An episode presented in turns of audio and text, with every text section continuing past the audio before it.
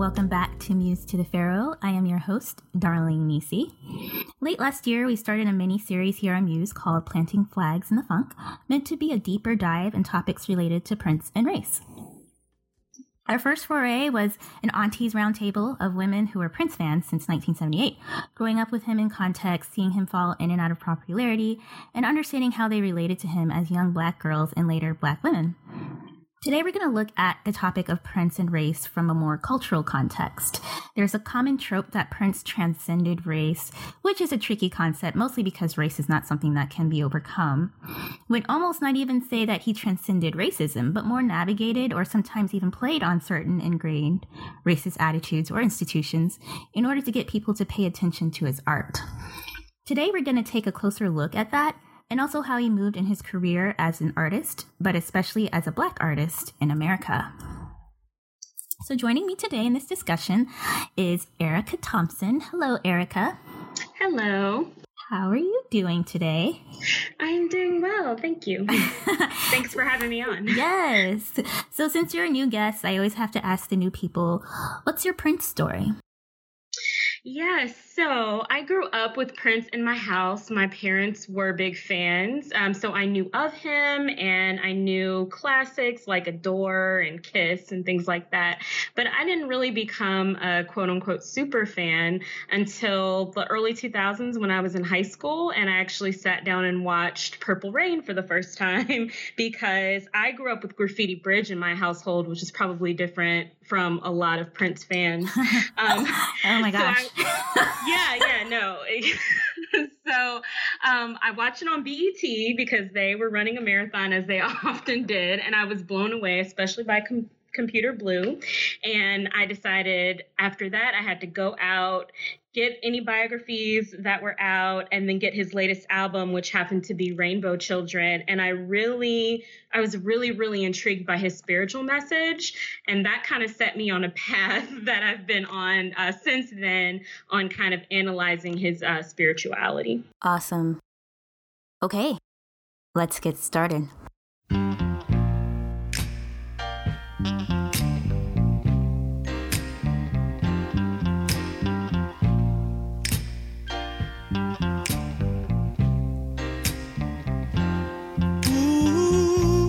We are in the 1960s in Minneapolis. Um, young Prince is six years old.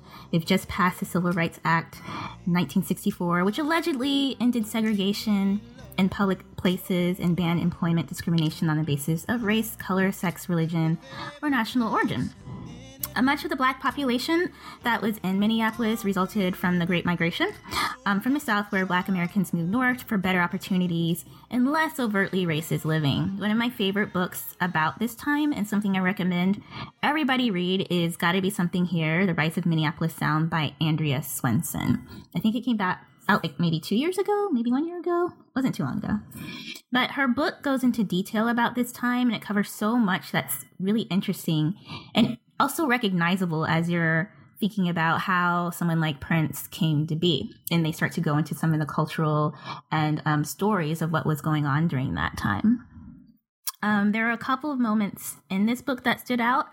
Um, one in particular was talking about this place called King Solomon's Mines. Um, this was one of the first clubs in downtown Minneapolis that welcomed black people. Um, historically, um, they were mostly regulated to North Minneapolis or um, the Rondo District and St. Paul, where most of the black people kind of congregated. But this particular club had a purpose to welcome black people, book black bands, or even book people who, or bands that had maybe one or two black people, where bands like this were otherwise either not welcomed or really banned from the downtown clubs.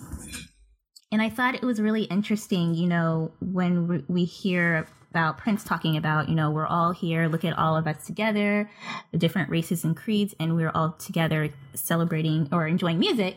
When when he was coming up, that was something that was really rare. What do you think about that, Erica? Yeah, it was that chapter was really intriguing to me. And if I think about, so I live in Columbus, Ohio, and um, as a journalist here, I've been looking into the history of our city, and it's really the story of every American city that had these same issues. But I was really intrigued by the media coverage that was mentioned. Like there was a Minneapolis Tribune article that she references, and it was called the title of it was "The Great White Way and Downtown." Mm-hmm. Is downtown Minneapolis nightlife for whites only. So that that was really intriguing. And then also how the city targeted that club uh, because of the integration there, and specifically about the fear surrounding interracial dating, because apparently there were a lot of interracial couples that frequented that club. Right. They had the the Flying Moral Squad or something. Yeah. Yeah, and so they were targeting. They said they were targeting underage drinking, parties, pornography, and prostitution, but really what they were targeting, um, or they would raid a club based on stupid stuff like locking the doors and checking IDs. And then it would like give the club a bad reputation because, you know, there's a police raid there. And then, yeah, like you said, they were super sensitive to black men and white women dating or even dancing with each other.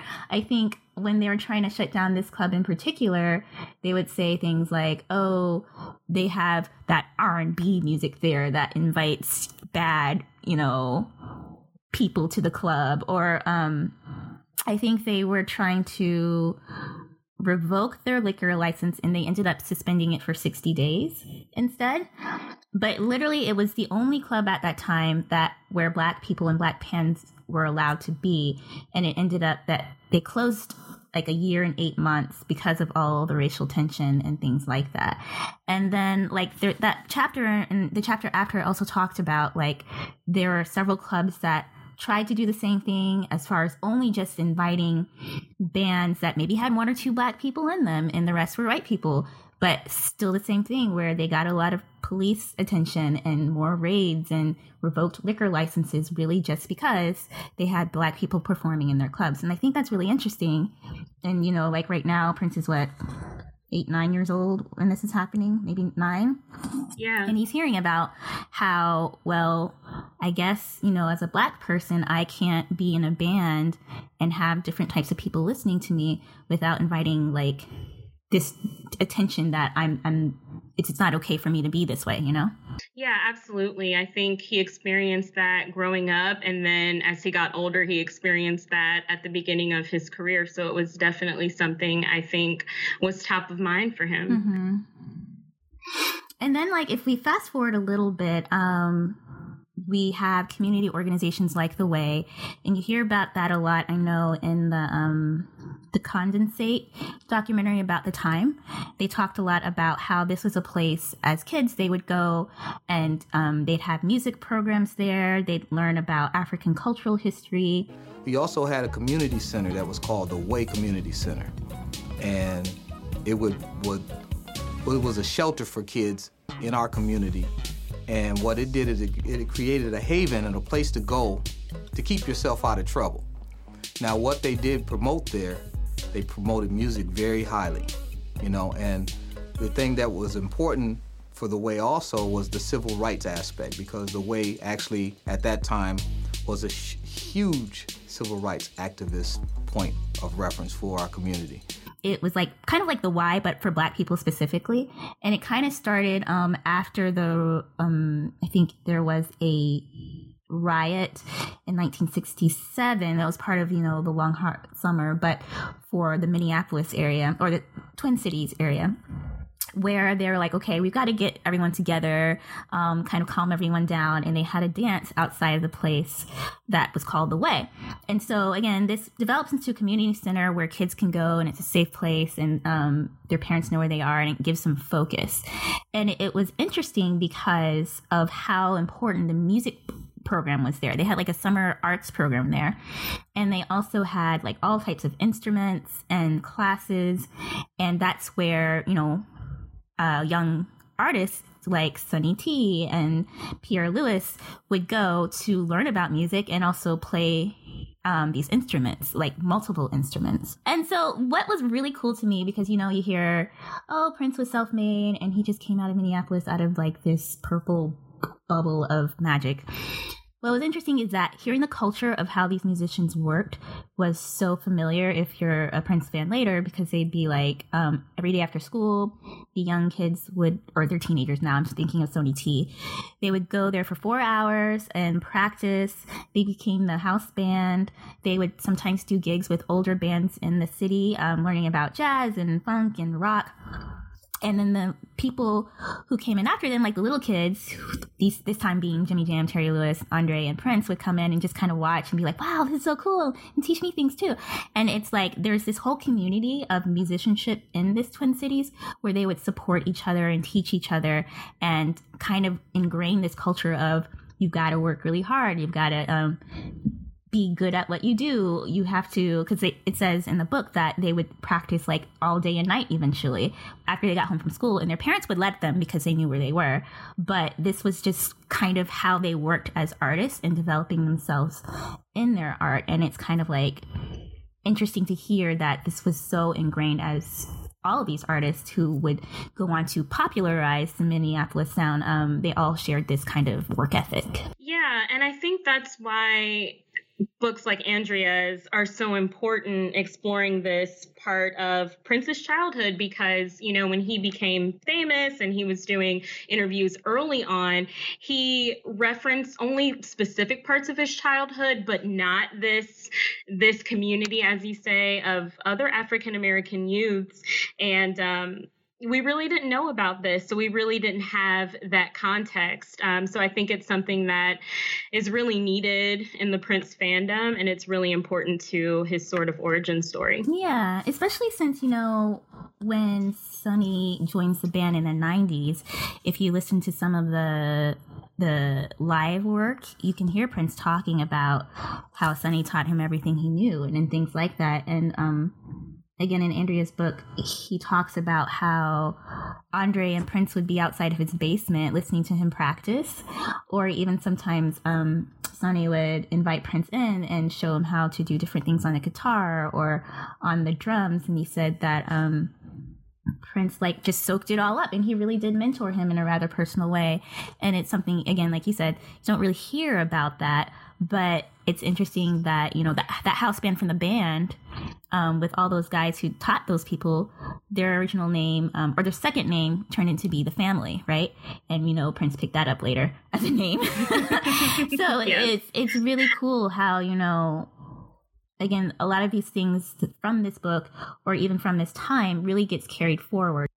Yeah, absolutely. Um, and there was just such a rich community of Black uh, musicians, according to Andrea's book. And even though, I mean, they didn't get media coverage, local media coverage, um, as Andrea goes to in the book, uh, but everyone was aware of, you know, who these bands were. And I believe they, there was a local record label called Black and Proud Records, too. Mm-hmm. So there was a, a, ton of activity going on and a lot of musicians to look up to. Um, so it was really kind of remarkable to read about about. Yeah. And, and even to your point of not getting publicity, um, she talks about how the local papers wouldn't talk about the black bands or the music that they were doing, or again, they weren't able to play the bigger clubs because they were trying to shut them out um, due to whatever racist things that were going on there. But they talked about um, there was a white kind of band um, showcase that covered local acts that black people are always shut out of and so the black people made their own. So they they set it up in a hotel they paid for it themselves they invited you know the media to come out and promoters to come out and they're like wow we didn't even know all these black people were here like you know like the white mainstream. And they're like wow this is really cool. Uh, the the music here is deep and and people didn't know. And it was interesting because like you said it's not a problem like in atlanta or like the other black meccas, but in Minneapolis or in the Twin Cities, it was because everything was so segregated. Yeah, I'm glad you brought that up because I think Prince says that in a Minnesota Monthly article later, like in the 90s. He's talking about race rela- relations in Minneapolis, and he said, I saw what happens here, and it's not like what happens in, say, Atlanta. And I remember reading that, you know, several years ago and wishing I had more context for what he was talking about because I didn't know at that time. But I think Andrea's book uh, gives a little more insight to that. So, regarding the press, um, the lack of of press coverage for black bands, one quote really stood out to me in her book, Andrea's book. She said um, the the press that they did get, it seemed more focused on the musicians' oppression mm. than their actual work, mm-hmm. and that really really resonated with me. And I thought of an interview that Prince did later in the 80s um, when he was talking about how he used to tease journalists because he didn't want the focus to be be on his upbringing. And although he may have meant like his broken home and his family issues, it seemed that we can also infer that maybe he didn't want to talk about all of the discrimination that he received and how hard it was as a black artist because he wanted people to focus on his music. So, I mean, I think that's really important, especially as we get into when Prince is older now. He's got a record deal. And well, first, before that, um, he starts playing on some of the records for the local acts, like we hear about 94 East and different people like that, where he's playing, or him and Andre might be playing bass or guitar to in the band to support some of these acts.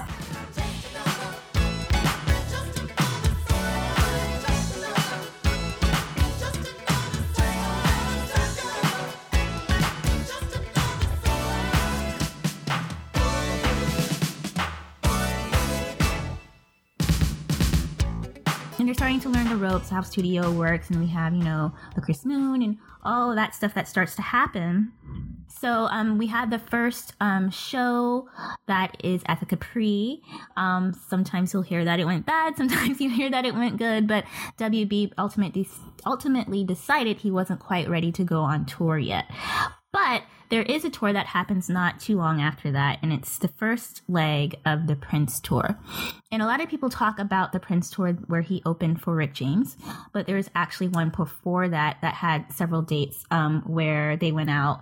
Um, Dez Dickerson talks about it in his book, and it literally was kind of like the Chitlin Circuit thing. Like sometimes they would have um, a gig at a place with a dirt floor, or sometimes it would be like booked at a country club, not country club, like um, place where it has golf course, but like a country music club, and the audience would be like, "What's happening? Why here?" um, and the venues wouldn't necessarily be big. It could be someone like a small one from 250 to 1500 people but you know this was a time where they were like in a station wagon driving all around everybody was like because you hear later that the revolution's credited to be the last band he was in or the real band that he was in. But at this time it was like literally hey let's hop in the station wagon and drive all night and hang out at the arcade in the mall or like really before he got too too big um just being um like a small group of kids together trying to make it right yeah, and I think that this whole time in his career really endeared him to black audiences because, you know, that's who he was playing for and that's how he started to build his reputation. Right. Because you'll hear, um, I know we talked about in our um, previous episode with the aunties, when they went to some of the larger cities, they were surprised because there were these huge audiences there. And they were like, wait, I didn't know I was that big.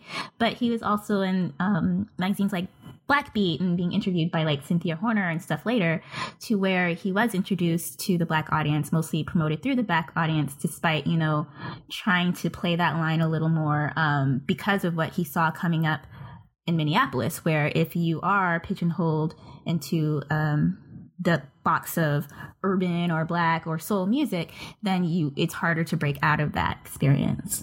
One thing I did want to mention is when Prince as a brand, as it were, started to open up to different audiences and how he was able to do that um, with the start of, you know, the Prince album not being as crossover friendly as some of the later ones. And I know, Erica, that you had some conversations with Howard Bloom. Um, is there anything that you can share with um, his role in helping that crossover? Yeah, absolutely. Um, so Howard Bloom was Prince's press agent in uh, the 1980s, and um, one of his goals, obviously, was to break him in the white press. And um, he said that he sat down with Prince for several hours and actually learned about his background and kind of picked up a couple nuggets for Prince to talk about. And it was about his experiences in Andre Cymone's basement, and then also being inspired uh, by seeing his father perform.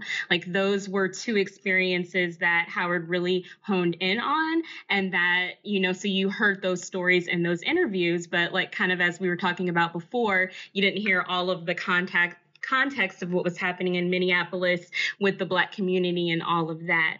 Uh, but also, what struck me uh, from talking to Howard was the racism that Black artists had to endure in the industry. And Howard had a very long career in the industry before and after Prince. But um, he said this to me. Uh, this is a direct quote. Um, that was a barrier I had been fighting in the music industry, that barrier between black and white. I began crusading for black artists because I saw the way they were treated. You had a black staff and a white staff. You threw your black artists, your black staff. You didn't think that black people could accomplish anything. So all you hired your black staff to do was deliver money to bribe DJs. That's it. But Howard really, really believed in Prince's talent, so he didn't want to see that happen to him. That's crazy. And I think that's really interesting as well because even as far forward as 1999, I did um, a a tweet and watch kind of contextually of some stuff around that time. And I was looking at the charting for some of the songs on that album, as well as how the time was doing and how Vanity Six was doing. And often, um, the time was doing much better than Prince around that time, uh, commercially. And, um, even Prince, for his own albums, charted higher with his own songs for 1999 previously on the pop charts. I'm sorry, not the pop charts, on the black charts than he did on the pop charts. I feel like there's some interesting things. I think maybe he broke the most with 1999, even though Dirty Mind was on the come up. Like you have the Roxy shows, you have him going um, to Europe to do some shows there. Probably as part of that um, that goal to break him, but it was still not quite crossover friendly enough, or he had to almost dial it back from Dirty Mind to um 1999 a little bit to come across as more friendly in a way. Yeah, I I mean it, it was a really gradual buildup, and the interesting. Well, I want to say a few things here. So, um, Prince famously told Entertainment Weekly in 2004, "It took me four albums to get on the cover of Rolling Stone." And you know, if we think about contemporary times, like an artist like Lady Gaga or somebody can come out and blow up and get on Rolling Stone right away, but that's really not how it was back then, and it was really like extremely hard for Black artists artists. But um, the the cool thing about kind of going back and looking at early press um, from the early 80s for Prince is that journalists were really open about the racism in the industry and what Prince had to go through. So I have, a, just a couple articles that I want to touch on really quickly. So there was a 1982 album in the Los Angeles Times, and the journalist says rock oriented radio stations avoid playing records by black artists artists, even if the records have a rock slant, because they feel rock fans associate any black artist these days with the dreaded disco. Mm-hmm. This, this blackout has only reinforced the rock audience's intoler- intolerance for contemporary black music. And Steve Fargnoli, Prince's manager, is even quoted just talking about how, yeah, the white audiences are slowly catching on. Like we have records like Little Red Corvette and Delirious, and they're rock records, but like for some reason they're not not being picked up right away. Hmm. I, am trying to, well, obviously, we're much younger than being able to understand this in context. But I think it's really interesting because I, I can't tell. Because on Twitter and stuff, they'll be like, oh, yeah, I've been um, a fan of Prince since the beginning. Or a lot of people say that since the beginning, like 1979. I'm like, well, there is an album before that. But um, it, it seemed like a lot of people, if they were able to, were listening to the black stations to be able to catch some of that sound. Um, again, on a previous episode, I was asking, you know, how did you first hear about Prince? And a lot of people who didn't live in big cities didn't even have a local R&B radio station to hear him sometimes. Like um even in Minneapolis, they had one station, but you couldn't hear uh, anything from it if you're outside of like a mile radius or something. And so people would have to rely on getting records from the store, or if they went out of town, or if a cousin said, hey, maybe check this out. It's like, how do you even begin to discover it? Because radio was very different back then. And especially because Prince will say it later, radio was also very um, regional. So, you know, East Coast listens to East Coast sound, West Coast, West Coast sound, South, South sound, and then Minneapolis sound. And um, sometimes you might hear others, but it was generally kind of segregated even among the same format. So um, I think it's really interesting how segregated it was, and also again speak to even Young Prince and the others, where the reason why they had to have so many different types of songs in their sets when they're doing Battle of the Bands when they were kids is because they were just playing what they had heard. and so really all of them not just prince's group were playing like jimi hendrix and they were playing like tower of power but they were also playing like white groups as well because you know that's what they heard on the radio the most um, and it was common for all of them to be able to do that yeah, what you said, you said something really interesting to me. I mean, like you said, we're both a little bit younger. So when I think about Prince, sometimes I try to look at him through the eyes of my mother uh, because, you know, she was a black woman, young woman. She was born in 1958, so she was the same age as Prince. But she discovered him through vinyl. Um, you know, as you mentioned, not on the radio, really. Um, her brothers were musicians, so they were always going to the store to try to find like the latest records and that's really how she discovered his first two albums and fell in love with them that way. Mm. yeah that makes sense especially um among the musicians because everyone recognized that he was made good music and they thought he looked a little weird but it was still cool. But it's still kind of interesting like in those early days he had such a, a different kind of look and presence. And then when he became more popular, it it was a little bit less quote weird unquote, um, and and almost like he's kind of packaged himself to be marketable, but also um, still keeping a lot of that influence that was there before there. Because um, one thing that was interesting with the different iterations of his bands like the first band being Gayle Chapman, Andre Cymone, Dez Dickerson, um, Bobby Z, and Fink. It was a rainbow coalition, right? Um, but the front line was Dez, Andre, and Prince. They were always out front, in front of the lights. You know, they were spotlighted. Dez got um, guitar solos or Andre's in the back with the pants, the clear pants and stuff. Like it was like this trio of black men on the front line, and that was that had a very strong image um, for the time. And I remember when we interviewed Gayle Chapman on um, Prince podcast a while back, she would note how she would be jeered at by black women and gay men um when especially when the moments when like her and prince kissed or whatever so it's like it's it's a it's interesting because he created like this image. It was um it was a rainbow coalition, but it still had a very strong kind of black leaning. And then as he became more popular, the the band makeup started to change. People who were uh, in a spotlight starts to change, and then with that, and probably in addition in addition to other things, um, his marketability to a wider audience also started to change. Yeah, I think this is probably a good time to get into the biracial myth a little bit. Um, and I want to say, in talking to Howard Bloom, I did ask him directly, you know, did you encourage Prince to lie about his race? And he said, absolutely not. I would never tell him to do that. Prince should be proud of who he is. And so it was really, I mean, from everything that I can determine, really driven by Prince and really kind of a smart marketing strategy given all of the racism in the industry. I think, um, you know, as you mentioned earlier, with people talking about Prince transcending race.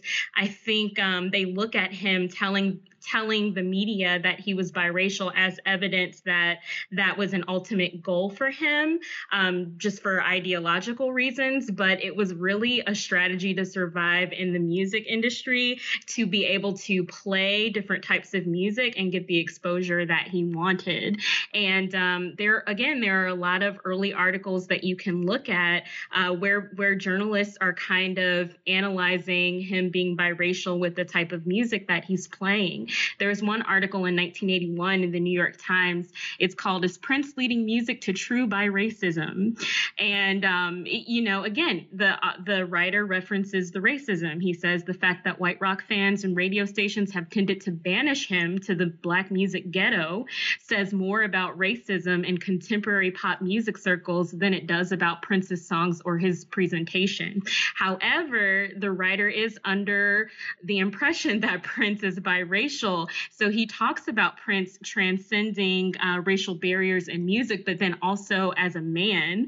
And um, so it's really, really interesting. And I think um, journalists, um, impression that Prince was biracial really helped them be more accepting of his music. And something else that is always interesting to me is when they talk about the types of music that he's combining, they always say white pop, white rock, and black dance, mm-hmm. black funk. Mm-hmm. And I think there's even some inherent racism in that to just kind of infer that black music is rhythmic while white music is melodic. So there's just like a lot of stuff that Prince had to navigate.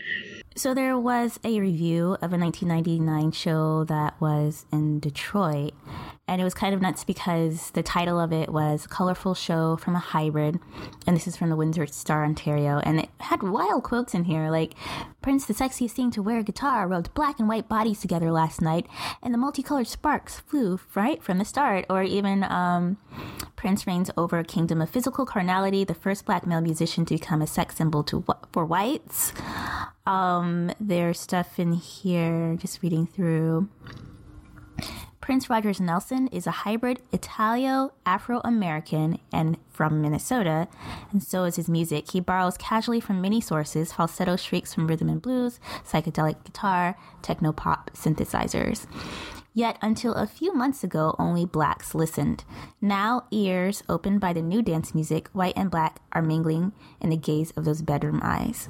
It's like, um, really interesting and, and just an interesting way and phrases and words to use, like from a hybrid that really kind of um, takes away his humanity a little bit. Yeah. and it kind of presents him as a product. But there's so many people who came before him that did the same thing, like Smokey Robinson from back in the day, like um, Sammy Davis Jr., like even like BB King and like um, just like different people like that who had the same trajectory of for they usually started in the church or something. Prince had some church stuff back in the day. Um, they start their own bands with the local gigs. They get a record deal. Um, they're fine. They do really well in the black community. There's some kind of crossover event, whether it's like the Copacabana or they do standard covers or something like that. And then the white people really love them and they become this sensation after that. And like every single really popular black artist goes through that exact same trajectory, even Prince. And then some people after that, you know, continue to be successful, but some people, you know, start to say, wait a minute, you know, why am I giving all my money to all these other companies? And you have people like Curtis Mayfield or Sam Cooke who start their own labels, just like Prince did, or they start their own acts that they write music for, just like Prince did. And it's like all of these things. It's such a pattern because I've been reading a lot of biographies, and it's such a pattern that every single one of them do. But interestingly, in a lot of ways, Prince is thought to be the first person to do it, and I'm not sure why that's the case. Yeah, I, you know, that's really something to think about. Um, but I think part of it is who gets to write about these things. So, I mean, around this time in the 80s, the 90s, even today, I'm there are not a lot of it's better today, but there are not a lot of folks of color who were in these positions at these newspapers covering music that might have brought a little bit more context because they were witnessing some of those other black artists. And you know, it's not to say that every black person in that role would have had this context, but I think if there were more diversity, we might have had more context. Mm-hmm. Or even, I'm sorry, I'm just thinking because I've watched the Sam Cooke documentary recently and the Betty Davis documentary recently, and I think it's really interesting. Like these are made, you know, later or recently, but both of them mention Prince, and um, it's just really it's sad in a way because it's like oh gosh. But also like it's so cool how they're connecting you know the musical lineage and the culture from these artists that were so big back in the day and had such importance um, to now. And, and i'm sure we'll talk about this a little bit later but even prince past the first couple of years where he was like i did it all myself. But later when he is covering these same artists like again i read the book about sly stone same stuff. And um the they note him as you know an heir to some of the things that they did and as much as he credits them for teaching them so. I grew up with them brothers right there. They taught me about funky music. Now for the young people i ain't talking to you but for the young people we're gonna show you tonight about funky music. Are you ready? It's just really interesting how like if you're familiar with that, Prince seems extremely familiar. But if you're not, it just feels like you're invited to the party where you get to learn all this cool black magic stuff. But that you credit to Prince, but not knowing that there's such a huge history and shoulders that he's standing on as well. Okay, so I said a lot there. um, there's something that um kind of goes back to some of the things that you were saying about Prince being accepted as a rock artist um, in regard to his guitar playing. Can you talk about that? Yes, I can. I think, I mean, Prince just seemed really underrated as a guitar player and it's I I don't have anything in front of me but I seem to remember him speaking on that himself but then other people speak on it too like just recently on Twitter, Dee Snider was like, Prince is, I think Prince is really underrated as a guitar player. And if you think about uh, that Rock and Roll Hall of Fame performance um, that just blew everyone away, it just seemed to shock so many people who didn't realize that he's just as good as these white, great musicians that the industry upholds. And I think that goes back again to the segregation and the discrimination in the music industry when he came about. I mean, he's having a hard time breaking on the rock charts. He's having a hard time breaking on rock radio. And for whatever reason, it just seemed like after Jimi Hendrix, there was not enough room for another black rock guitar god. And I think part of that was maybe why Prince didn't want to be compared to Jimi Hendrix. He wanted his own lane because it's like there's only a, one other black rock guitar god that you guys even acknowledge. So I think, I, I, don't know, just the fact that he's so underrated, it just seems to stem from all of that racism. And even if you think about the Rolling Stone list of great guitar players, I think when they their first list came out, he was completely omitted. And then when they updated it, he was number 33. Um, so yeah, I don't know. That just always stood out to me. Mm, yeah, because I know you were talking the other day about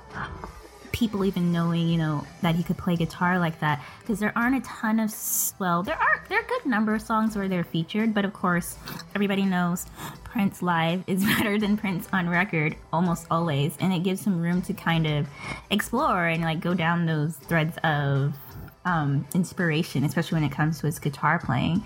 And if you haven't seen him in concert or you haven't spent a lot of time listening to live recordings, then it might seem, you know, crazy to, you know, or you'll get to Rock and Roll Hall of Fame moment and be like, what? Oh my gosh.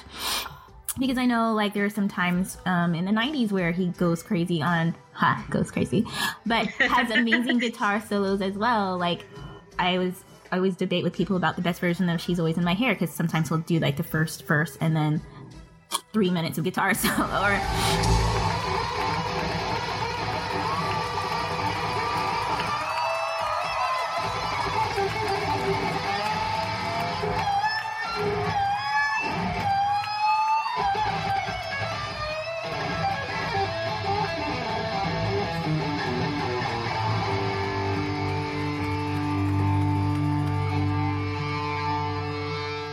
back in the 80s, um, doing stuff on something in the water or, you know, chaos and disorder, everybody throws away, but I love. But there's just not this knowledge, like you said, because people don't necessarily equate um, black musicians with that guitar rock sound. I think that there's a guy um, on SNL recently. His name is Gary Clark Jr. He also is always kind of like when I see him out, people are like, "Oh, it's the new Prince on guitar" because he plays a lot of instruments well, and he guitar electric guitar is one of his um, main instruments as well. And it's just like, why is it why can't the person be the person? Why does it have to be the new something? It's like they did it to Prince as with Jimi Hendrix, even though he liked to be compared to Santana, and now they're doing it with Gary Clark Jr. as well. Yeah, I, I I have no idea. It just, I mean, it seems that there's some underlying racism or discrimination there. It's just really unfortunate. Yeah. So that was a weird tangent. So going on to the revolution and Purple Rain Parade, because we talked a little bit about this as far as him being like ambiguously ethnic and um, the images in the movie kind of being, you know, uh, it's a rainbow coalition, and it, it, allowed people to see themselves like in a Wendy and in Apollonia because she was kind of like just racially ambiguous, and weren't sure what she was. And you had the Lisa and like the people who were not. Actually, I'm trying to think now that I'm thinking about it. Did Brown Mark have a lot of featured time in that movie besides a couple of scenes? I don't think so. And I don't, did he, I don't remember him having any speaking lines. Right. Maybe just like in the dressing room, a look or something. I really think so. But I mean, besides, you know, the time having their characters, it's just really interesting. Like when it comes to the revolution, um, there are certain people who were put out in front and spotlighted and certain people who weren't. And even like Brown Mark, I'm thinking of like concert footage that I've seen. Of course, Prince is out in front because he's a star, but it's not as if he had a lot of big features either. That's really interesting. Okay, so um, but then we have Purple Rain version of the Revolution, and then we have the Parade version of the Revolution, which is the extended Revolution. So you have Atlanta Bliss and Eric Leeds, and then you've got um, Wally and Jerome, and um, like the other dancers is like this the, the black dancer section, and then we have sometimes Sheila comes in the mix. Actually, she was. I'm not sure how many people know this, but Sheila opened for Prince on the Purple Rain tour. He, had a great mix of people as well. But I, I don't know, like in hindsight, um, I'm not sure how many people know that. But yeah, anyway, so Parade had a much bigger sound, had a lot more people on stage. Um, it was really funky with the introduction of the horns. Um, the band itself kind of fell back with Prince more as a band leader in front. So the identity there was a little bit different than, you know, Prince and the Revolution. It was like Prince and all the people back there who I guess are the revolution as far as the images. And I, I think that was really interesting. What do you think about that? Yeah, I, and so again, like you mentioned in hindsight, uh, I, I just, I guess I just want to emphasize that because that's how we're looking at it, because we weren't experiencing these things in real time, our perspectives might be different from someone who was experiencing these things in real time.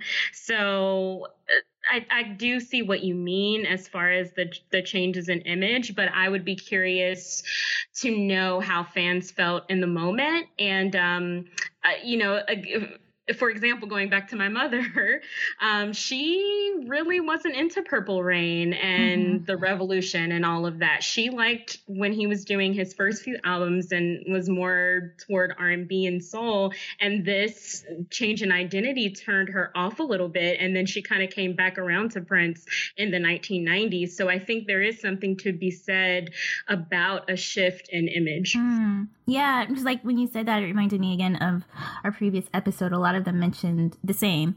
Like when if you came up with Prince, especially if you were a person of color, this these couple of years were a time where you didn't like him as much anymore. And it was um, one person in particular had an issue with Under the Cherry Moon, um, and then it was like the ambiguously ethnic stuff that they're like, wait a minute, you're black, and your dad was on like I think there was an Ebony article that said, no, he's black, his mother's black, and we're all black, and and it was just kind of like this weird kind of um step back, not step back, but I mean, an interesting kind of like unfortunate thing where you kind of had to blend back a little bit in order to be accepted by a wider audiences. And I'm saying wider, W I D E R, but also I guess that can go both ways.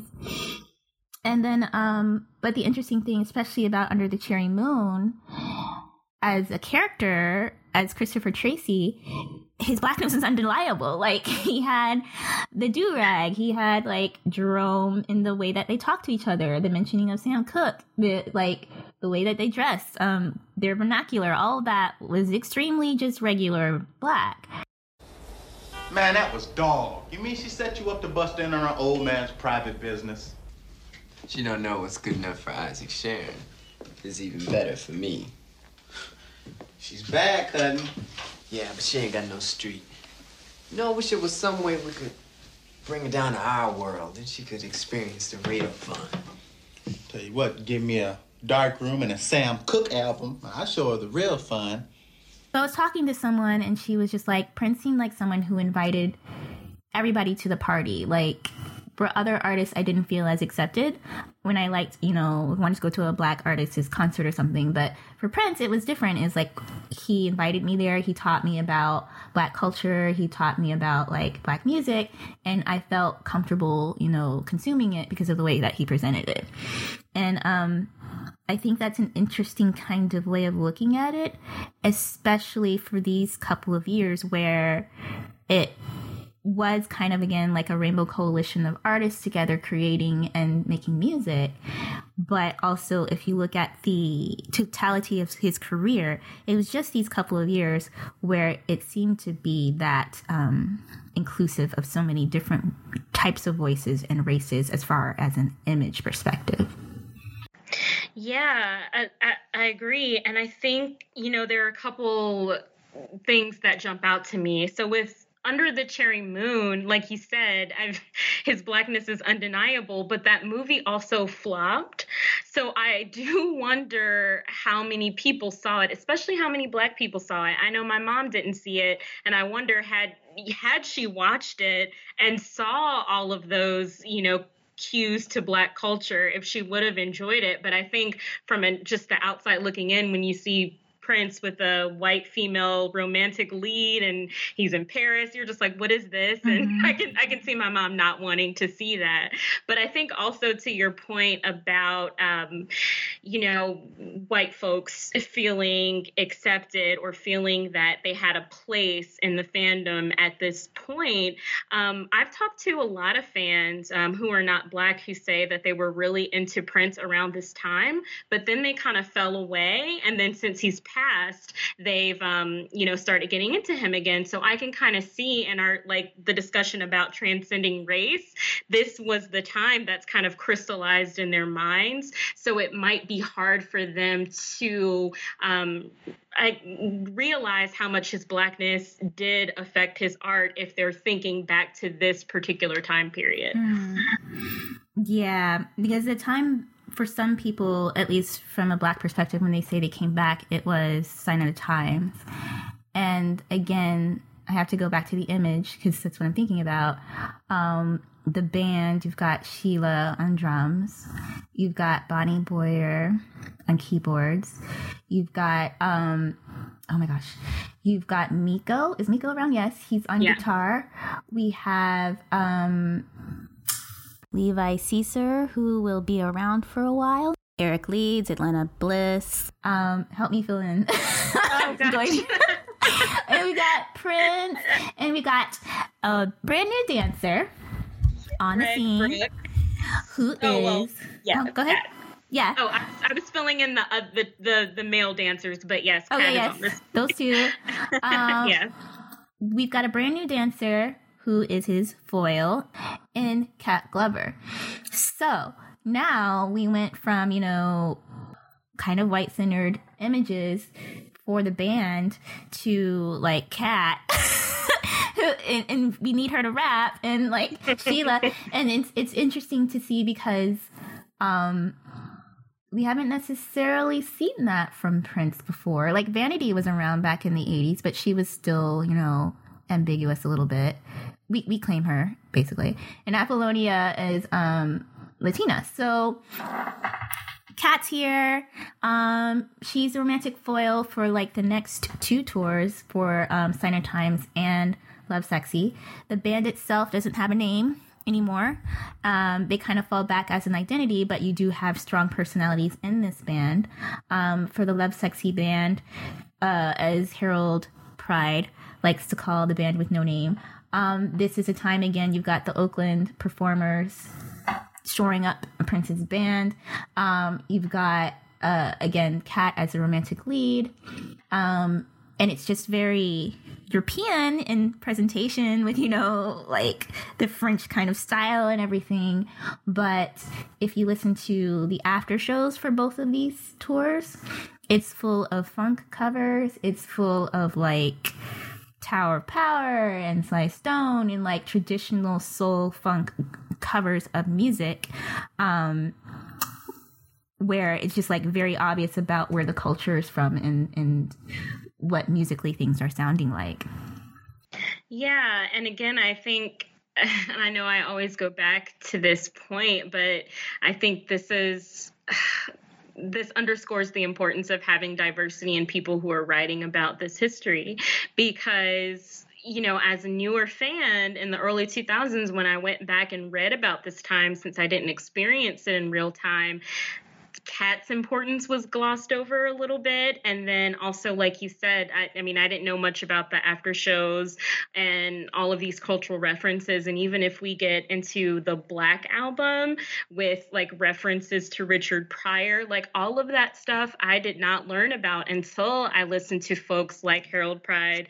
Like there's um there a podcast called the Grown Folks Podcast. So like even mm-hmm. recently listening to Black scholars um, talk about all of these references is is really important. Yeah, and and they're so often glossed over and missed. Like it could be a quick lyric in a song or like in a show he'll just call out um, the roof is on fire that was a thing that he did a lot around this time during the shows and it's like unless you know what that is um, it's just like oh that's like a new kind of thing Prince came up. I'm like, no, that's been around for a while. that's like it's kind of black thing, or you know, if you're paying attention to rap at that time, it's it's been around but yeah, I definitely recommend that. I'm not gonna like belabor what was covered um, in the Grown Folks Music um, Black album podcast. It's like three hours of amazing commentary of that time, but definitely check it out for the reasons that Erica said. Yeah, um, I, so I think you know, speaking of Sign of the Times and the Black album, um, those were some attempts, like some of the songs included on those projects were Prince's attempt to get the black audience back because there was a little bit of backlash there. As I said earlier, folks like my mom, they kind of stopped paying attention to him. Um, and then also, black journalists like Nelson George were very critical of Prince at that time. So he, you know, according to folks who were around Prince, he was making um, a very conscious effort uh, to gain that audience back. And I think, um, people might have a cynical view of that as in like okay it's all about marketability you know trying to get as many audiences to get as much money and not and not really caring maybe too much about what the black community thought but i think it's the opposite because if we think about from this point on how a lot of um, his band members were people of color and were in the forefront and how much he spoke on Black issues from this point going forward. It was obviously something that affected Prince and bothered him, and something that he um, kind of worked hard uh, to make sure that he was representing his community. Mm. Yeah, I'm I really need for people around during this time to talk more. Um, I'm trying to remember what interview I saw, but they did mention that sometimes Prince had bodyguards from the Nation of Islam around this time, which I thought was super interesting, and I would love to hear more about that. But it, it's just really interesting, like like you said, the people who were around, it was never kind of a question, you know, how much Prince wrote for his own community, but the people who are on the outside or just coming in, because I think Cat once asked him, like, why did you choose me? Like, I'm like a regular black woman. Why, why did you choose me to, you know, be part of your group? And he was really surprised that, um, he she questioned him on that because she thought you know he would only be associated with ambiguously ethnic people or white women or things like that. And and um it's just really interesting how closely he maybe felt he had to keep that to remain marketable or um how how true that really was to um who he was especially with his persona or his brand being about being true to yourself. Um but to fast forward a little bit to the nude tour and the introduction of Rosie Gaines, um, again, we've got people from the Oakland crew being introduced. Rosie, for the next two tours, for Nude Tour and Diamonds and Pearls, will be prominently featured as a vocalist. She's an amazing uh, musician herself. She used to be her own, like, kind of musical director, band leader for her own bands, and she brought a really huge gospel sound. And it was cool to see, you know, the way they played off of each other in concerts because it seemed like he had a ton of respect for her. Um, when he would play while she sang, or she would take over the whole concert while he changed clothes, or just different things like that in her contributions to the music at this time.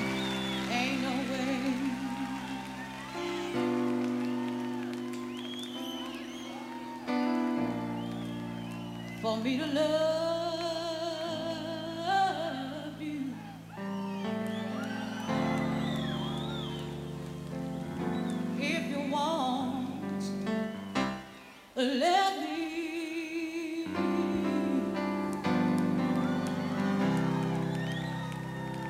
It ain't no way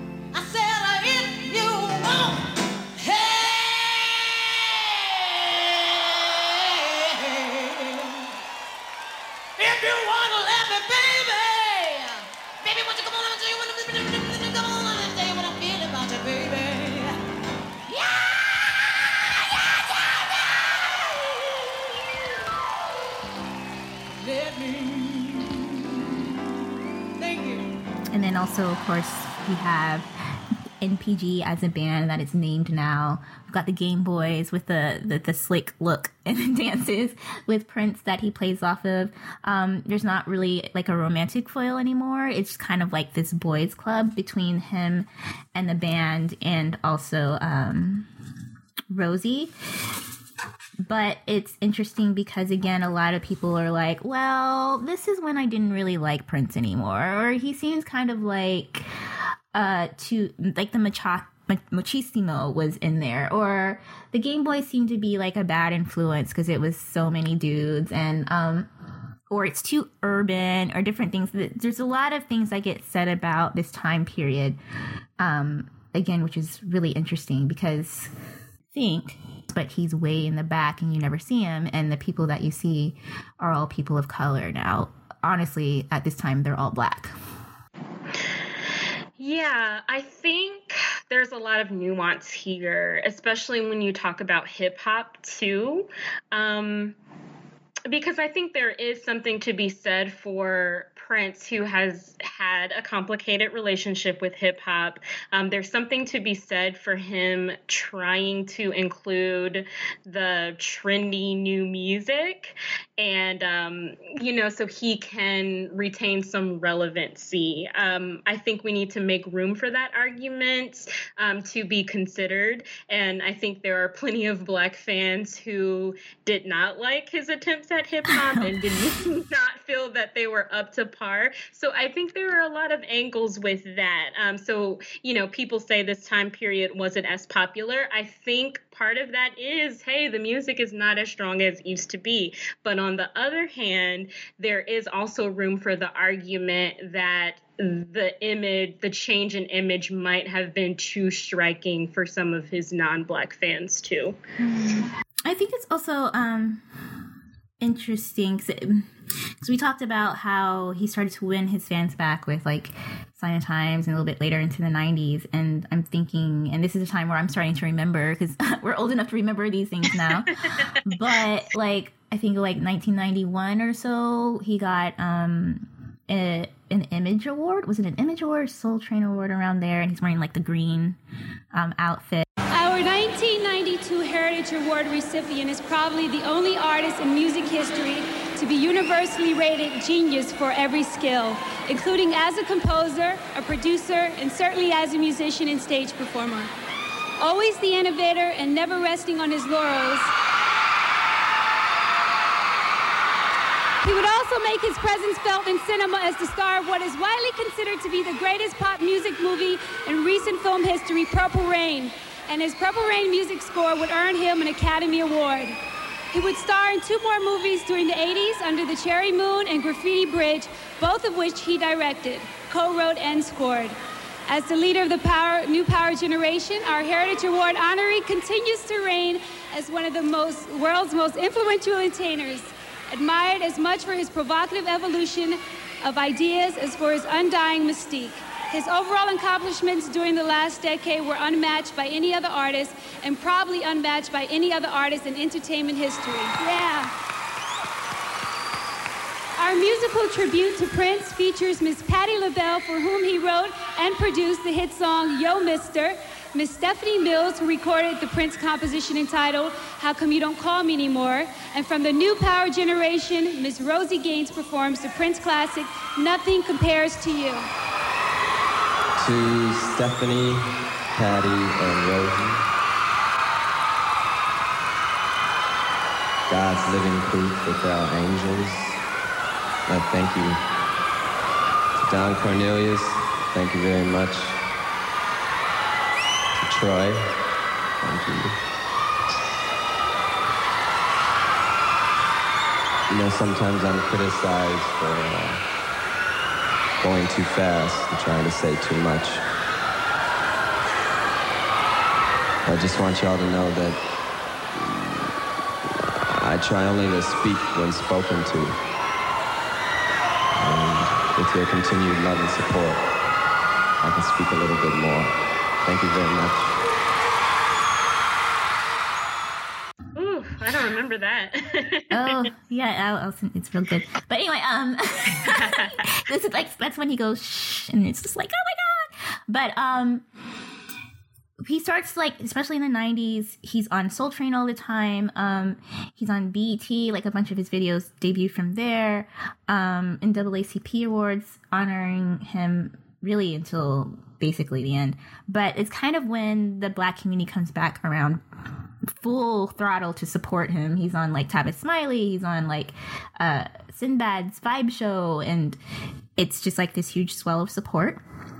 And I think it's really interesting, especially when the slave stuff started to happen and how like some parts of the media were like, what do you mean you're a slave? You've got millions of dollars. You should be happy that you are this successful. Or, you know, the, this whole kind of theme from a black perspective of, you know, reclaiming, or I, I, I'd say like claiming your claiming black bodies, like reclaiming things that you own and how important that is as a black person in America when so many things get kind of like taken or colonized or um, like appropriated to other things. And it was kind of a, a larger theme of I made this, this is mine. Um, I put in the work to do this, and I should be able to control my own art. And um, again, he's not like the first artist to do this because, you know, back in the day, artists signed up to get their masters 30 years later and things like that. And it was a big deal back then. But especially during this time, um, it's interesting that the different angles of looking at the slave period and how people interpreted what he was trying to do. Yeah, absolutely. And I also, you know, want to mention, of course, he broke the Diamonds and Pearls album pretty much on the Arsenio show. Um, so, you know, that was huge. And I remember Diamonds and Pearls album being in my house, whereas a few other albums before that was not, were not mm-hmm. in my house. But um, yeah, I mean, you know, Prince sought out Black platforms for a reason. And I really, like, I went back and I watched his interview on Sinbad show where he's talking about his battle with Warner and writing slave on his face and changing his name name. Everybody's always want to know all the names and the name changes. Now, I can't talk because I changed my name to Sinbad. So I'm the last one to sit here and talk because I changed my name for, for my own reasons. And, and people, you know, people keep wanting to call me my last, or they'll call me by my name, somebody will find it in the magazine. I said, man, why would you call me something that I don't answer to anymore? Mm. It doesn't make you closer to me. It just means that you're an idiot. Chase me around, call me a name I don't answer to. Hello. You know what I'm saying? Uh, that's sort of a precarious situation for me because um, to people who love me, uh, I love. To, to, people who love me, I, to, to, people who love me, I get off on the fact that they think of me as a prince. Uh-huh. So I, am pretty much cool with that. It's when uh, they don't respect the fact that I've adopted a name that has no pronunciation that um, it gets to be troublesome. You know, when they make up a name for you. You yeah. know, sometimes you go out and you want to, you know, promote your friends and our music, and you know they want to make up names for you and what have you. And you know, you you never treated me that way, and Arsenio never came that way. Because I was trying to get free CDs. I was trying. And so there really seemed that it really seemed to be that Prince felt comfortable uh, with black media platforms and not necessarily with with white media platforms. There was some distrust there because of how folks were making fun of him or weren't really taking time to really understand, you know, what what was going on.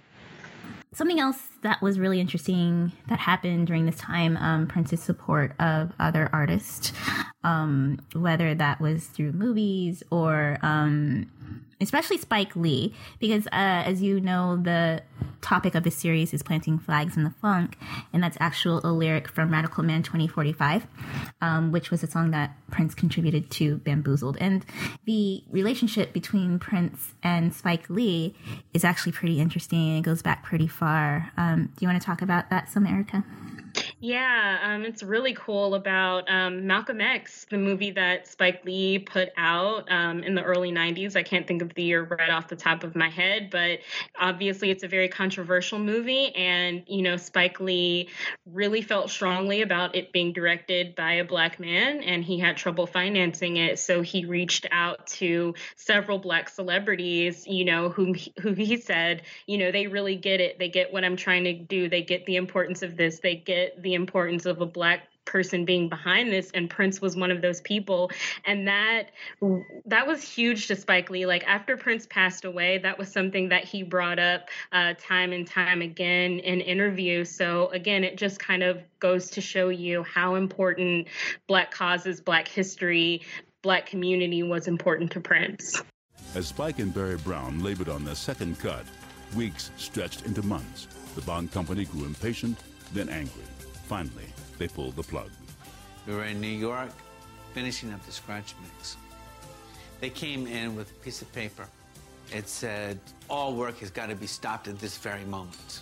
All the people in post-production received a registered letter saying they were fired and their service no longer be needed. I was going crazy. How are we going to finish this film? Spike did a typically Spike Leean thing. He went to people in his own community told them what the situation was, and got them to put the money up that he needed. And I made the list, but it took me like uh, two weeks before I called anybody. It was a hard thing to do because I was begging. I cannot say it was, it was a tax write-off because that would be a lie. I cannot say that they get participation in the film because there was no participation. What, was, what I asked them was, was a gift. So the film that we envisioned could be realized. First person I called was Bill Cosby. I called Bill up, said, Bill, and he must have heard by the tone of my voice because before I can finish that Spike, how much you need. I told him. He said, uh, where you want me to send it? Emboldened by his initial success, Spike called several other prominent African Americans. Miss Winfrey, Janet Jackson, Tracy Chapman, Prince, Peggy Cooper Cafritz, a great educator out of D.C. Last two calls, Magic and Jordan. And so it was with those donations from these prominent African Americans that understood the importance of Malcolm X, that we were able to continue. On May 19, 1992, Spike showed the world that African Americans can indeed do for themselves. I'm trying to remember because I think I saw a clip of him talking about that, and I was watching the video for Call the Law, and you can spot like a bunch of X um, hats that people are wearing throughout the movie or, or the vi- music video. So it's just kind of like, oh, there's a connection there, and it's deeper than just the trend of wearing those hats, guys. or even you know like when they work together to do Girl Six, and all the songs on there are Prince songs, and just um, I really love how much Spike promotes Prince because even if you see like the new version of She's Gotta Have It, there's a lot of Prince moments in that, whether it's um, one of the characters wearing like a Prince pin on his label, or the whole last episode where they dance to Raspberry Beret, or he's literally mentioned like maybe every other episode. So I, I kind of love how he kind of keeps people in the forefront, or Prince in the forefront of his work, even still. Yeah, and we can't forget Mary Don't You Weep being used in what was it, Black Klansman? Mm-hmm. Yeah. Yeah. Okay, so fast forwarding, or really, I'm going to talk a little bit about emancipation. Um, that's something that I super remember in context as well.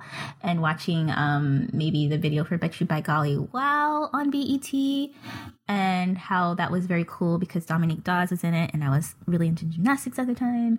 And um, I was talking to a friend who actually worked for EMI during this time, and he said that, again, this was another period where Prince was trying to appeal directly to his black audience, where they would link up with regional music stores and give them special promotional out items or bring out black radio hosts to Paisley Park and do shows for them and different things like that, where, um, again, a concerted effort to show that support or appreciation for the support back to the community.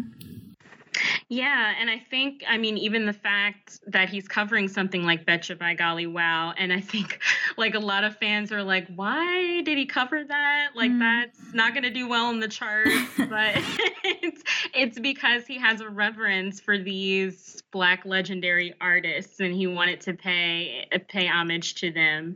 And then also, you know, he talked a lot about this album on the Oprah show, the Mhm. Oprah Winfrey show too.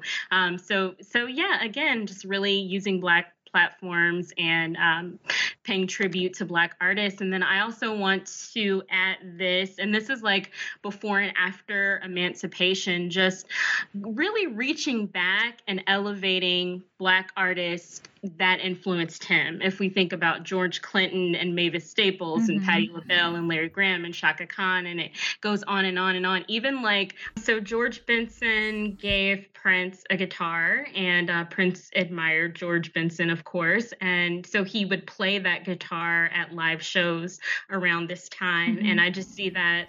Uh, Like as another sign of him uh, paying homage to the black musicians that came before him. or even the black musicians who were around at the time because um was list or reading um TLC T Boz's book and she mentions Prince um supporting them a lot while they were going through their record industry business and how Prince would send faxes to like LA Reid saying free TLC or he'd show up at their concerts and play with them sometimes. Um and then I'm thinking of around Emancipation time, just listening to some of the Jam concerts or Love for One Another concerts or New Power Soul concerts who will cover like um, Kirk Franklin.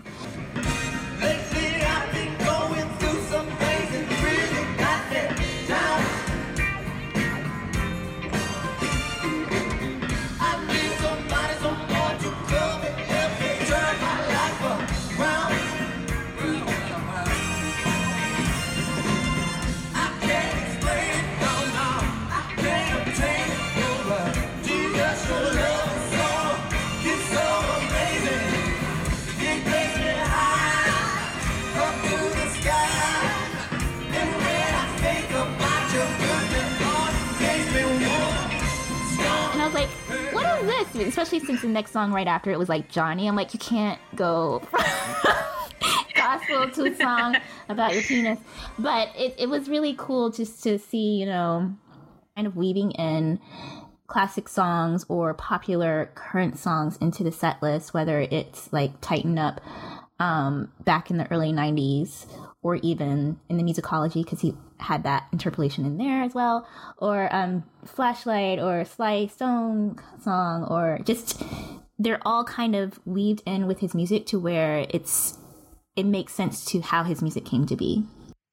Yeah, and I have to. I love D'Angelo, so I have to get this in. But on Emancipation, on the song "Get Your Groove On," he names checks D'Angelo, mm-hmm. and D'Angelo had just come out really around that time. Like that's huge, and that just shows you how aware he was of what other Black artists were doing. Yeah.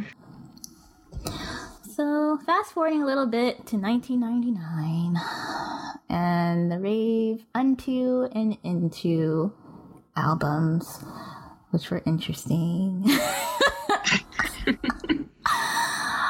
um, well, what I do want to mention about this time again is the promotion of those songs. I don't know how many of them actually made it to like MTV and stuff.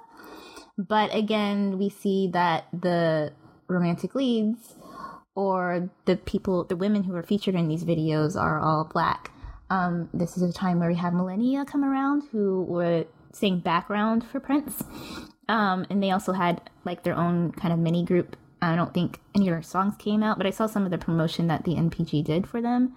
Um, but again, time where the image is pretty centered on um, kind of like black images, besides the randomness of the blue outfit, which I, I just can't deal with well. But also on the album, though, he was again collaborating or trying to collaborate with people who weren't black, like um, what is it? No doubt. What's her name? Gwen Stefani. Gwen Stefani. She was on So Far So Pleased. Um, Baby No, Baby Knows had Sheryl Crow. Um, Ani DiFranco was on I Love You But I Don't Trust You Anymore, and then she also had him featured on her song Providence, where he sang background.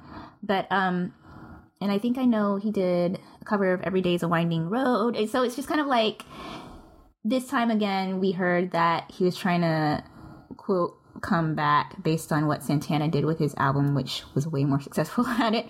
And and um, though most of the collaborations besides Maceo Parker and Pretty Man, they were kind of like with pop artists that were popular around that time. Yeah, I agree. It seems a little bit strategic. And then, um, but I do also want to mention Lenny Kravitz uh, because during the 1999 New Year's Eve show at Paisley Park, that's on DVD, um, he shares the stage with him, which I think is uh, pretty cool. I mean, because. Uh, you know, Lenny Kravitz is probably quote unquote the new Prince, rock, black rock guitar player, but uh, Prince admired him, and I thought that was uh, pretty cool that he shared the stage with him, and they, you know, formed a friendship too. Mm, yeah. Oh yeah, I I'd always have to mention also undisputed with um Chuck D and the random hot with you remix with Eve, which was Yeah. interesting. But that album, those two albums had a lot going on. I feel like, but it's fine. So let's fast forward to my favorite and one of your favorites. My favorite time period um, which is amazing, and I talk about it all the time. And this is the only way that I can talk about this album in a larger context because I don't want anybody to research so they can love it too. But the One Night Alone period. So we have, I, I kind of count it from like end of 2001 to 2003 ish. Um, so we have the Rainbow Children, and we have what I consider is a sister album in um, One Night Alone Piano and Voice. So the Rainbow Children often gets discounted as like this Jehovah Witness piece that's very much about spirituality and religion, and a lot of people pass over it for various reasons. But something that's interesting, like when you start to really, really listen to the lyrics or even watch some of the footage from that tour, it's also very centered in a kind of um, blackness. Um, some of the times like when family name is up or different songs like that if you're watching a concert it'll show like pictures of slave um, auction announcements or like quotes from like racist or famous people who are racist or of course you have songs like Av- avalanche avalanche from um, when i know on piano and voice where it says He was not, or never had been in favor of setting our people free. No, no. If it wasn't 13th Amendment, yes, sir, would have been born in slavery.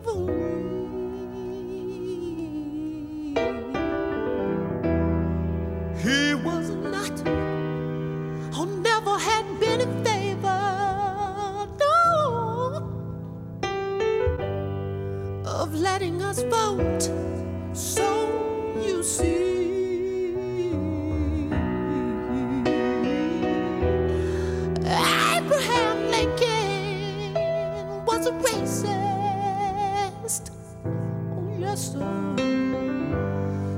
Said you cannot escape from history? when he did this particular song during this tour, he sometimes would have up a kind of slide of a quote from Abraham Lincoln. And it, and it said this I will say then that I am not nor have ever been in favor of bringing about in any way the social and political equality of the white and black races. That I am not nor have ever been in favor of making voters or jurors of Negroes, nor of qualifying them to hold office, nor to intermarry them with white people.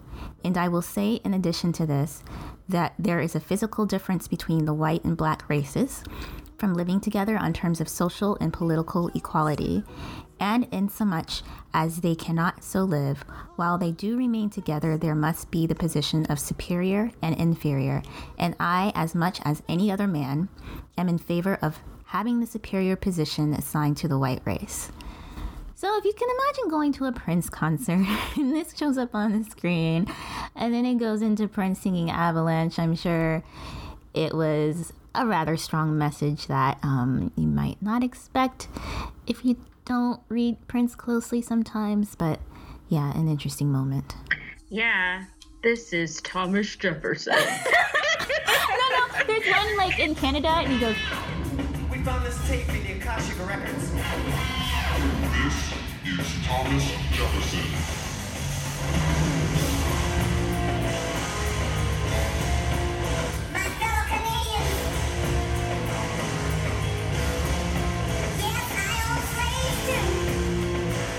But he's not. That's not how that goes. but yeah, I mean, as you said, like uh, slavery was was a really um, it was a really it was a heavy theme on the Rainbow Children album through songs as you mentioned like Family Name and even uh, Muse 2 the Pharaoh Mhm. too has some of that in there. And he also has the Martin Luther King sample on the album um, and then even the cover art. I mean it's all uh, people of color um, on the cover and um, he's name checking again contemporary black artists Macy Gray and Common. And the music is it includes jazz some people like to categorize it as neo soul. You can do that, I guess, um, but then also funk, of course. So it's it's a really pro black album in a lot of ways. Mm. And there's one song in particular I think is always interesting that people probably gloss over in Everlasting Now. Um, a couple of lyrics that seems like a little bit. Maybe I'm reading into it, but it seems like a little bit of a autobiography. Now I the page at an early age. His brother on stage, he was all the rage. I taught an integrated world the same. The color you are don't mean a thing. Everybody's a star, all the people sing. He changed the funk, put it in a bag. Then he changed the colors of the flag. But you can't teach a dog new tricks if the tail don't wag.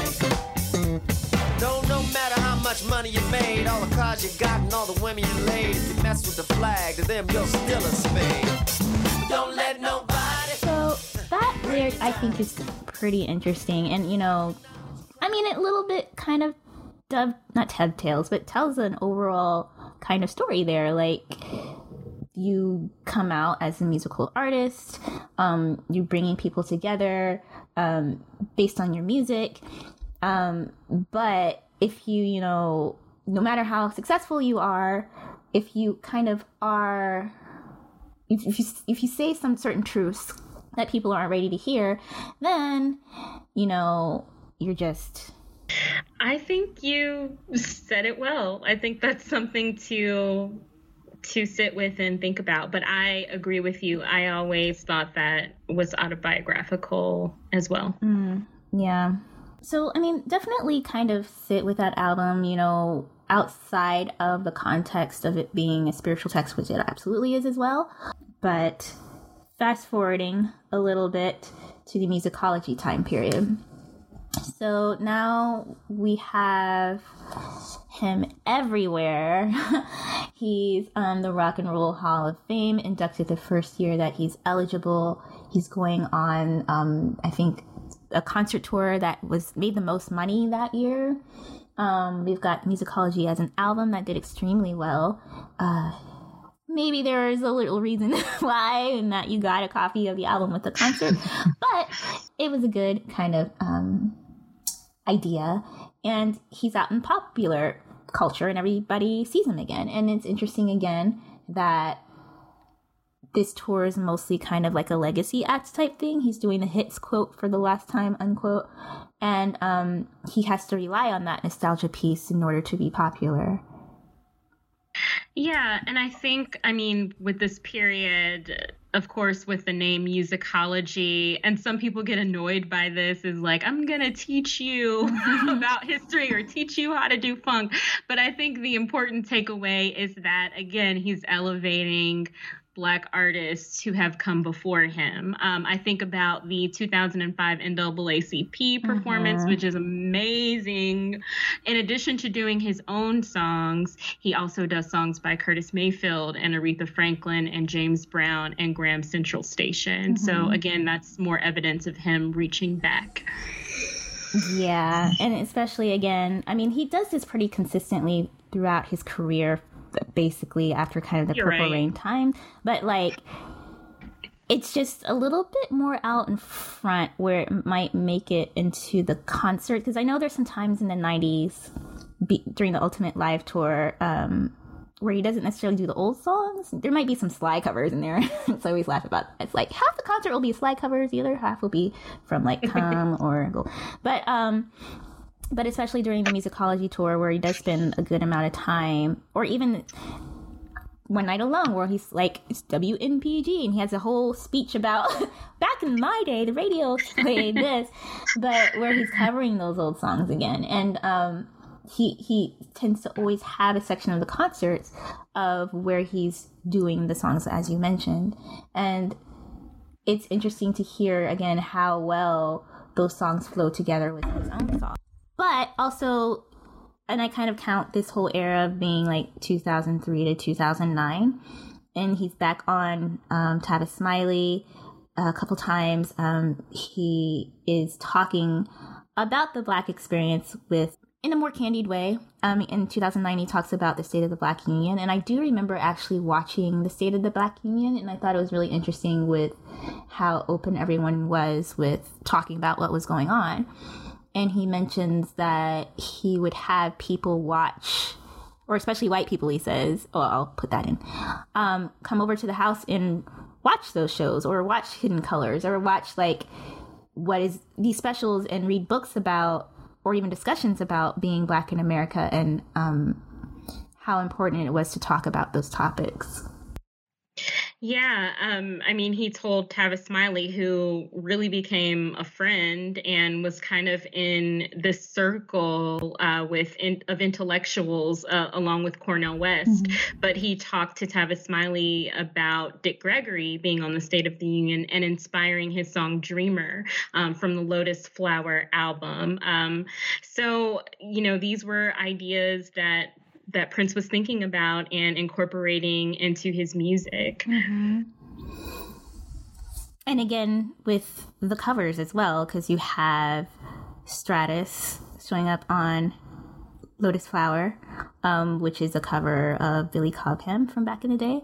Um, I know I posted a clip of them playing, both of them playing that on Twitter the other day, and it was really interesting because it's like, it, it's interesting because sometimes you wonder you're hearing something new Prince, new to you. And it's like, okay, so let me make sure is this a cover song? Is this an original Prince composition? And sometimes you don't really know. But um it, it's something that I really like about Prince as an artist that he seems so familiar to me because he's such a combination of so many people who came before him that I also love. Um and I appreciate that he does point out to those influences in explicit ways a lot of times. But did you have anything else about this kind of time period of 04 to 09? So, yes, there are a couple other things that I want to say about this time period. Uh, but kind of going back, I think we touched on this a little bit when we were talking about the Sign of the Times era, where there were more band members of color who were in the forefront. And I think since then, um, and then up, you know, up until the time that he passed away, um, there were a lot more band members of color.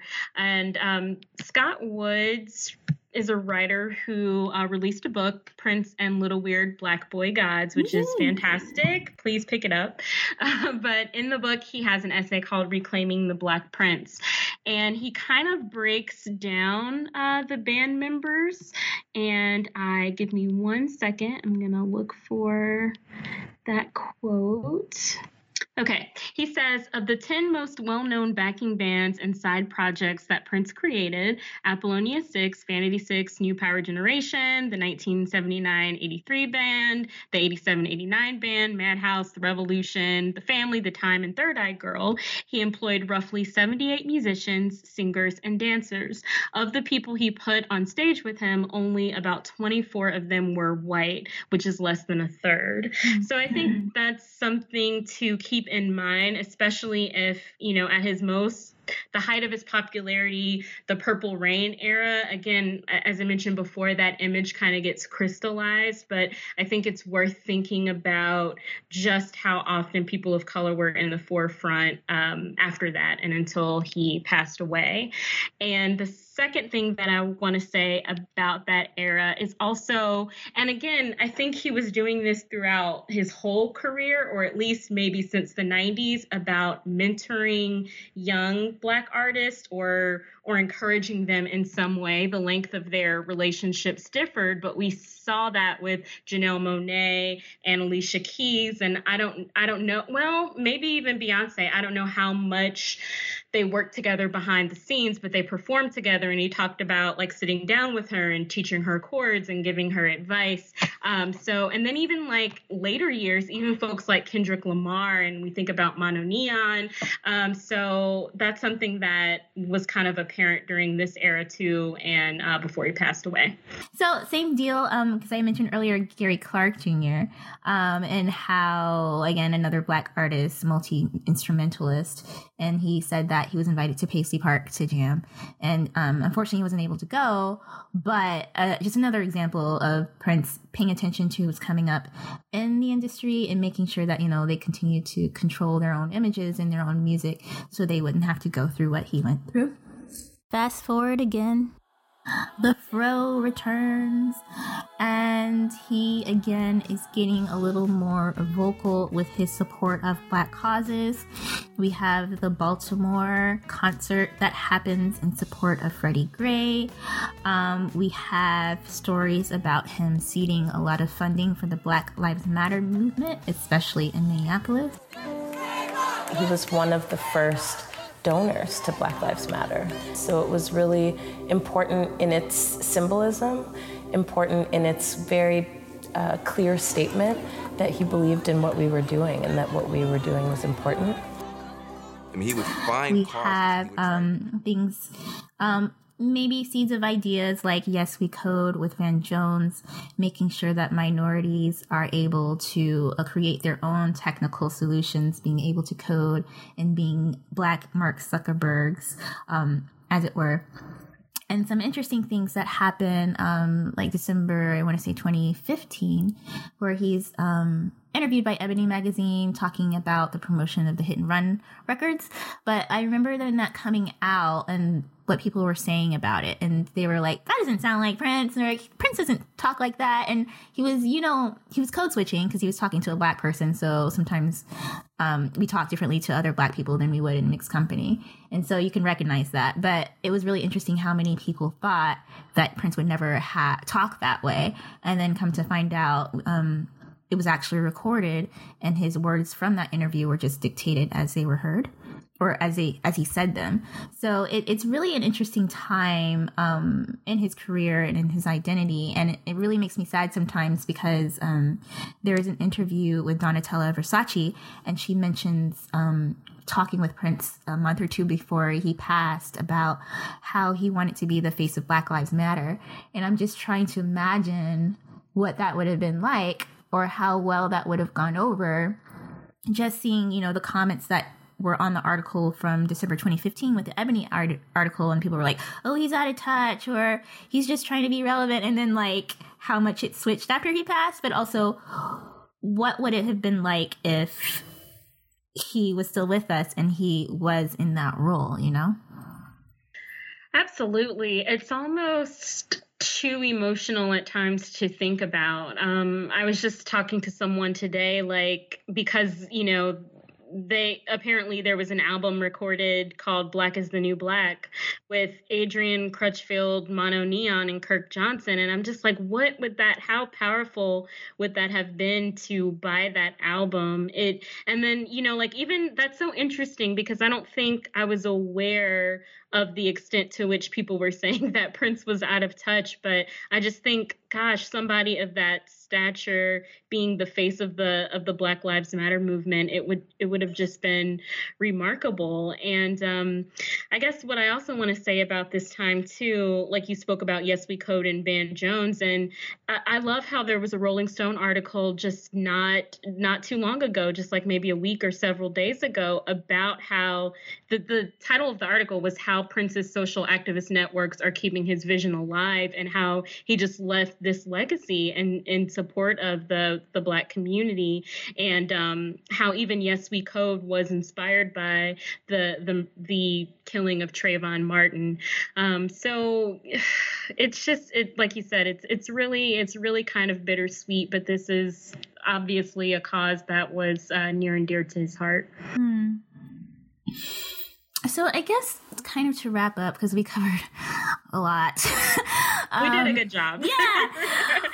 like as a I, I I mean, do we consider ourselves young? We're what, 33, right? Is- yes. As a young black